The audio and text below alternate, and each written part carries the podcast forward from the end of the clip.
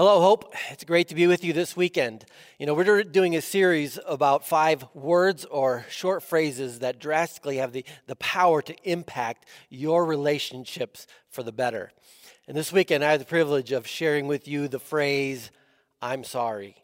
And we're going to look at both sides of the coin both our ability to say, I'm sorry when we need to, and our ability to respond graciously to those when they say, I'm sorry. You know, when the kids were younger, Deanna and I had the privilege of, we did some wonderful camping trips up to Yellowstone and Colorado. And, you know, we would look forward to those trips for, for just months as we were planning and just looking forward to the time of being together as a family.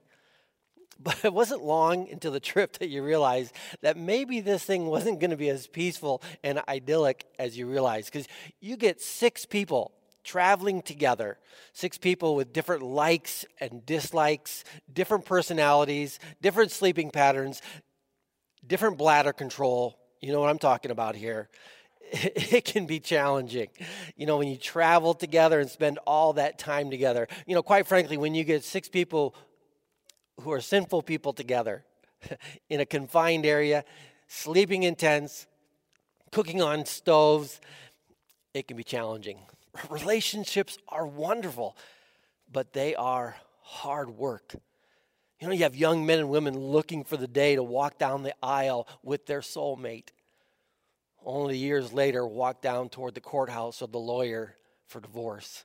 Or as parents, we long for that day to, to, to hold this little angel in our arms who does nothing but coo to us only to have a couple years later this little demon yelling at us with every defiant fiber in their body no!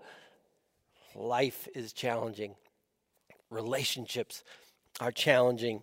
And yet i believe they are the arena the greatest arena that we can display god's grace. You know every conflict is an opportunity we have to showcase God's grace, not only to the person we're having a conflict with, but to those who are around and watching. You know, this series is pretty timely that Pastor Matt has picked out because we're together a lot now with this quarantine business. And it's under kind of stressful situations. I mean, wondering if we're going to have enough toilet paper. On a more serious note, some of you are losing your jobs. Young men and women who, who were looking forward to this sports season are wondering either it was cut short, if it was basketball or in the winter, or wondering if it'll even happen. College students are, their, their year was cut short. Now they're back at home with mom and dad instead of the time of their life at college. It's a stressful time, it's a difficult time. And so we get together, there's going to be challenges and conflict. And yet, each of you can play a huge part in helping those around you to experience God's grace.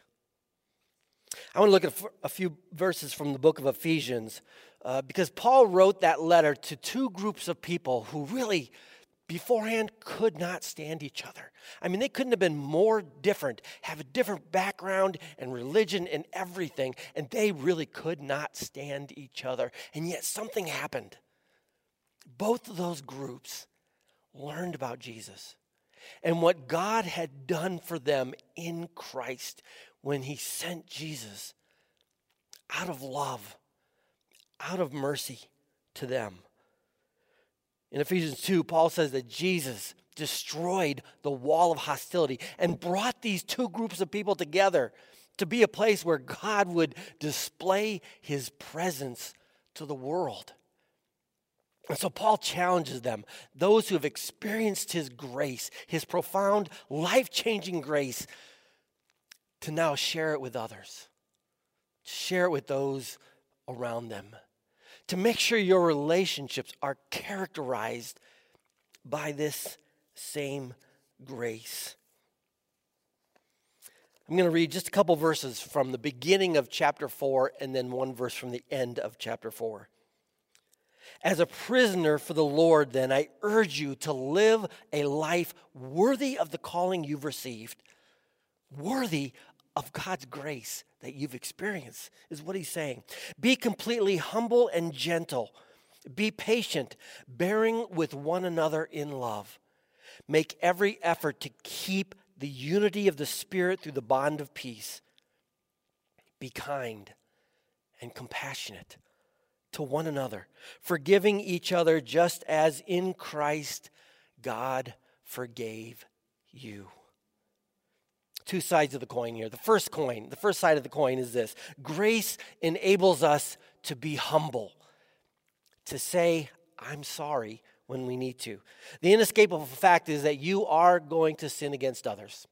You're going to do things that are insensitive. You're going to say things that are hurtful. You're going to step on people's toes. You're going to be selfish at times. But the question is, what are you going to do after that? How will you respond? You know, none of us like to admit it. We hate to say that we're wrong or that we've done someone an inservice, a disservice. I love the scene from the old sitcom Happy Days. Where one of the main characters, Fonzie, has a hard time admitting that he was wrong. Here, check it out. I figured I'd hang in the barracks and cheer up the guys. Mal, you're not gonna hang these up at any barracks because you're not gonna join the Marines. Just take all this stuff home, okay? But Fonzie, not join? I'm all packed. You told me it was the right thing to do. Look, I know what I told you to do, but when I told you to do that, I was. Ralph, I was. I was not exactly right. What do you mean, not right? I mean, not right. I don't get you. You mean you were wrong? Mm. you know, maybe you're kind of like that too. I know I am. We don't like to admit that we're sinful people and that we've sinned against God and we've sinned against others. But here's the amazing thing that God comes to us even when we were sinners. Paul says in Romans 5 8, that God demonstrates his own love for us in this that while we were yet sinners, Christ died for us. So even when we were sinning against him, God poured out his mercy. And it's that grace learning about that grace and what a gracious God we are that enables us to humbly come before Him and to admit our sin and to seek His forgiveness. And it's that same grace that empowers us, enables us then to go to others and to do the same when we've sinned against them. You know, if we want to have a strong relationship with others, we want to be reconciled, then we need to learn to say, I'm sorry, in humility and in gentleness. You know, Paul says, make every effort to pursue peace with those in your life. Every effort. And that means saying, I'm sorry, as often as we need to. You know, there's some wonderful practical steps that um, that we I've learned from the Peacemaker uh, book by Ken Sande. It's a wonderful resource. They've got also stuff for kids called the Young Peacemaker. Dan and I have used this in our relationship with our kids and in our previous church. It's got some great resources and encouragement. But he talks about the seven A's of forgiveness, and I'm just going to cover a couple of them, not all of them. And so I encourage you to, to look that book up and that resource up. But the first one is at once. I'm going to go over five A's. At once. At once. Go quickly. If you want the person to understand that you're genuine and you truly want to be reconciled, go at once. Don't waste your time. Sooner is always better. You know, sometimes we think in life, you know, if I just wait uh, out things, it'll, it'll kind of just take care of themselves this is the one thing that will not. When it deals with conflict with another person, the sooner that you can go to them, the better. Now, Jesus also says that it impacts our relationship with God. This is his encouragement in Matthew chapter 5, 23 and 24. If you're offering your gift at the altar, if you're worshiping God, and there you remember that your brother has something against you, that you've done something to hurt them, that you've sinned against them, leave your gift there in front of the altar. Go first and be reconciled to your brother, then come and offer your gift. You know, God says it's that important to do it quickly. The second A, avoid watered down confessions. You know what I mean? None of us like things that are watered down. I love Diet Mountain Dew, and, and you know that. But watered down Diet Mountain Dew, even that sometimes I can pass on. It's like yuck. And that's kind of what a watered down confession is. It's kind of like yuck. It really does not fulfill its purpose. And that's when we use we, we go like this, you know, I'm sorry that I did this, but, you know, you, you made me angry. What are we doing in that? We're basically saying, it's your fault. It's your fault. It's your fault that I got angry. It's your fault that I did this. If you hadn't made me angry, and here's the thing the person might have done something to you, but your response is your responsibility. Nobody can make you sin.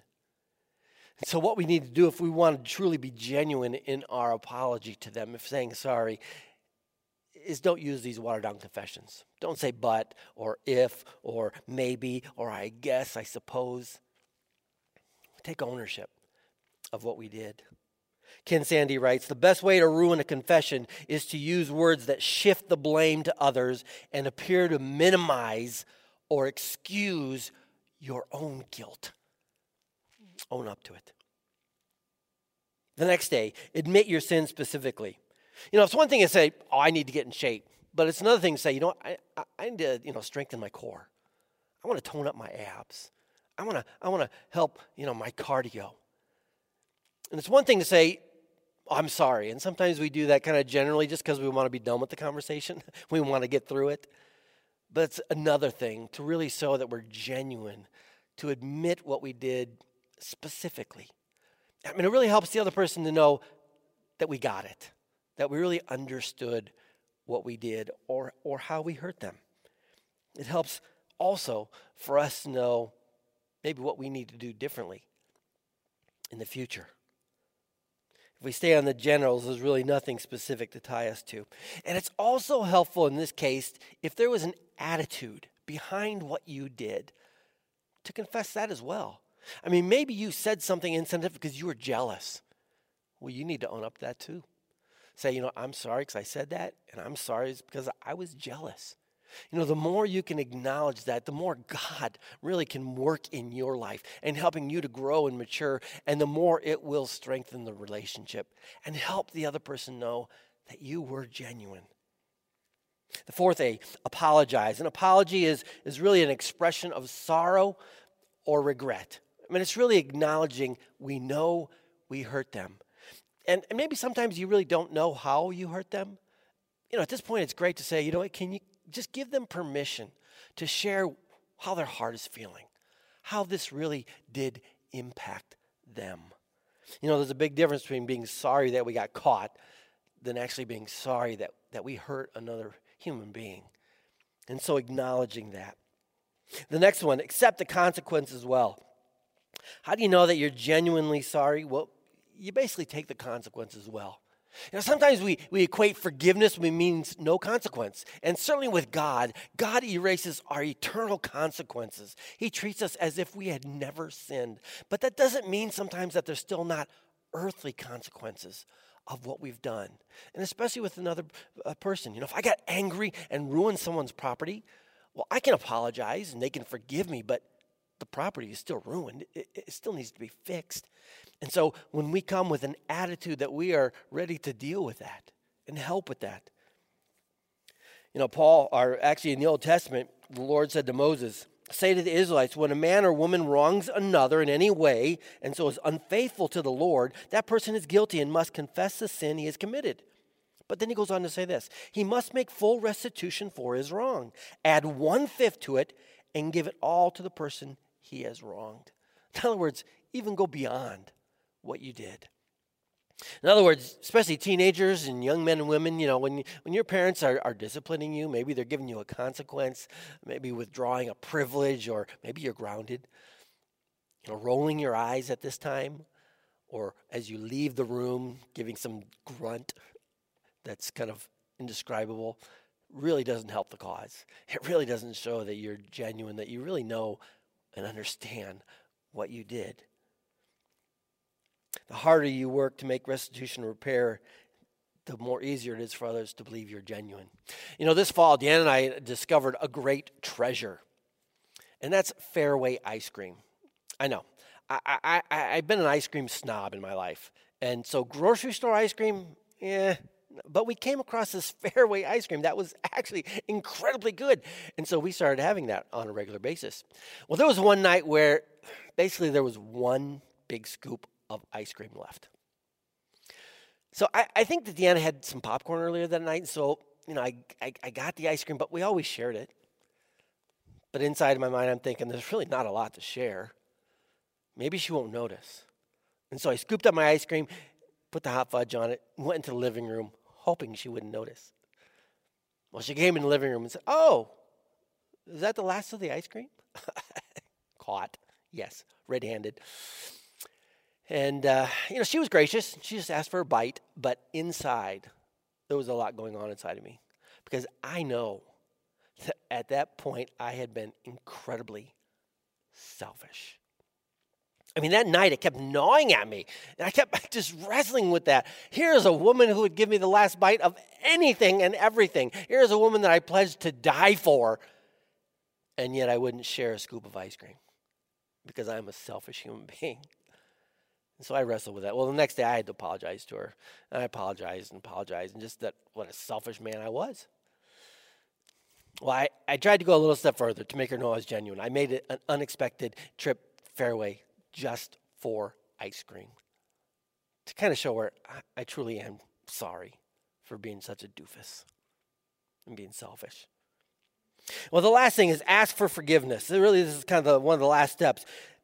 Will you forgive me? I mean, we've apologized, we've expressed that, but but we really need to then put it in their court. It's not we're not reconciled until they've extended mercy to us. And so we need to ask them, will you forgive me? David began Psalm 51 Have mercy on me, O God. Will you forgive me is not an easy question to ask. What if they're not ready to forgive? Well, a genuine uh, response to them is to give them time. Maybe a couple hours, maybe a couple days, but you do come back to them and say, Are you ready to forgive me? I mean, that shows that you truly want to be reconciled to them. Well, that's the first side of the coin. The second side of the coin is a little briefer. But God's grace not only enables us to be humble, to, to, to, to say that I'm sorry to someone, but God's grace also enables us to be merciful, to be able to forgive those who say to us, I'm sorry. I mean, look at the words again from Ephesians 4 Be patient, bearing with one another in love. Be kind and compassionate to one another, forgiving each other just as in Christ God forgave you. Forgiving someone can be one of the hardest things we do in life. And there's often some unhealthy attitudes that make forgiveness challenging. First of all, we withhold forgiveness because we want them to, to kind of earn it, to deserve it. But here we have to ask ourselves whenever it comes to forgiveness, how has God forgiven me? Does God make us for, deserve forgiveness to earn it? And we know biblically that's not the case. Right in the word forgiveness is the word give. Forgiveness is a gift from God out of his mercy and his love. Romans 3, uh, 6.23 says, For the wages of sin is death. That's what I deserve because of my sin. But the gift of God is eternal life in Christ Jesus our Lord. It is a gift. And so it is a gift that we are to extend to others. We also withhold forgiveness because we want, sometimes, if we're honest, we want them to suffer like we suffered. We, we kind of make it, it kind of feels like if we're forgiving them, we're kind of letting them off the hook. Well, in a sense, we are, because that's what God did for us. We know it's contrary to God's word to want to cause them harm like they caused us. Be kind and compassionate. Jesus did not make us grovel for forgiveness. He didn't make us and hold it against us. And we can't hold it against someone else either. George MacDonald says these very challenging word about forgiveness. He says this, it may be infinitely worse to refuse to forgive than to murder. Because the latter, murder, may have come in an impulse of a moment, a heated moment, whereas the former, refusing to forgive, is a cold and deliberate choice of the heart that we keep making. It's not what God did for us. We withhold forgiveness sometimes because we want guarantees that it's not going to happen again. We want to forgive them, but just make sure this is the last time. Again, we need to ask ourselves is that how God forgives us? How many times have you gone to God and asked for forgiveness for the same thing? Probably many times. Jesus said these words in Luke 17 If your brother sins against you, rebuke him. I mean, help him to see what he did. And if he repents, forgive him. And if he sins against you seven times a day, and seven times in a day returns to you saying, I repent, I'm sorry, you shall forgive him. What does Jesus say here? For a Christ follower, forgiveness is really not a choice. Jesus taught numerous times that a heart that knows what it is to be indebted to God with such a huge debt, but has experienced his profound grace and mercy, is a heart that should be willing to extend that to others of their much smaller debt. The Peacemaker Ministry describes forgiveness as a decision that involves four promises, and we'll end with these. The first promise is I will not dwell on this incident. We like to kind of chew on it sometimes, don't we? We like to just kind of let it just just saturate. But you know, that's never healthy. That always leads to anger and bitterness. Psalm 133 and 4 says, If you, O Lord, kept a record of sins, O Lord, who could stand? Who could stand? But with you there is forgiveness. So, what we're saying to this person as we forgive them is that we're not going to dwell on this incident. You know, after the Civil War, Robert Lee has, has said that he visited a, a lady in Kentucky who, who showed him this magnificent tree that had been basically destroyed by the war and the armies of the North. And she was looking for sympathy for her loss or help, you know, for Lee to kind of join her in condemning the North. After a brief silence, this is all he said Cut it down. Cut it down, madam, and forget it. Forget it. Or as Disney says, let it go. Just let it go. That's what forgiveness does. Second promise is that I will not bring this incident up again and use it against you. You know, sometimes we say we forgive, but the next time it happens, we want to bring that up and we want to use it against the person again. But again, is that what God does for us? Jeremiah 31 I will forgive their wickedness and remember their sins no more. You know, there was a lady who went to her counselor and was trying to get some uh, marriage counseling. And, she said to her counselor, You know, every time my husband and I get into a fight, he gets historical. And she kind of looked at her and said, You mean hysterical? And the lady said, No, I mean exactly what I said. My husband takes a record and keeps a record of everything I've ever done. And when we get an argument, he gives me a history lesson. Brings up all the things in the past. That's not what forgiveness or God's grace does.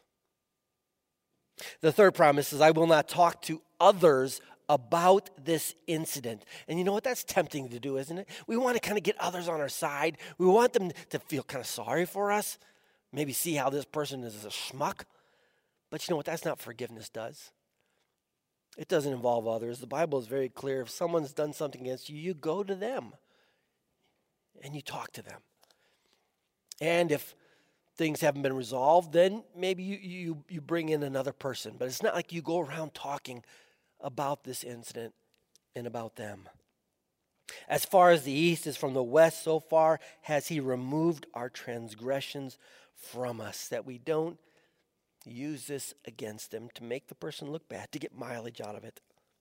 And the last promise is this I will not let this incident stand between us or hinder our relationship. You know, the goal of forgiveness is always reconciliation. That's what God did. He forgave us in order to be reconciled again with Him.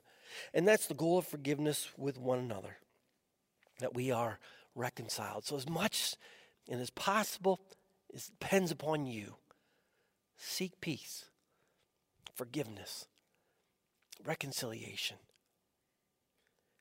You know, one pastor said, You know when grace is winning in your life.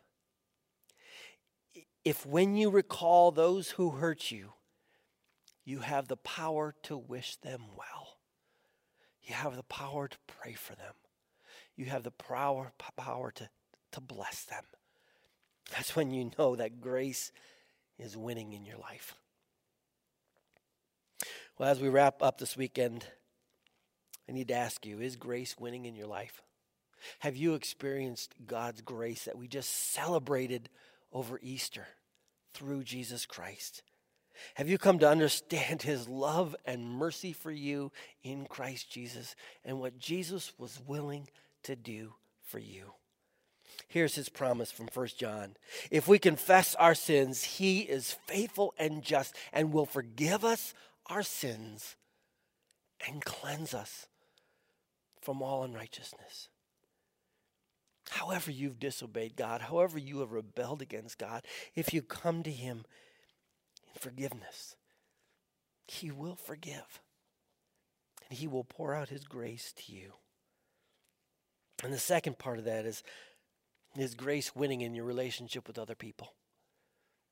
Maybe there's someone you need to go to and say, I'm sorry. Maybe something happened just this week that you didn't own up to.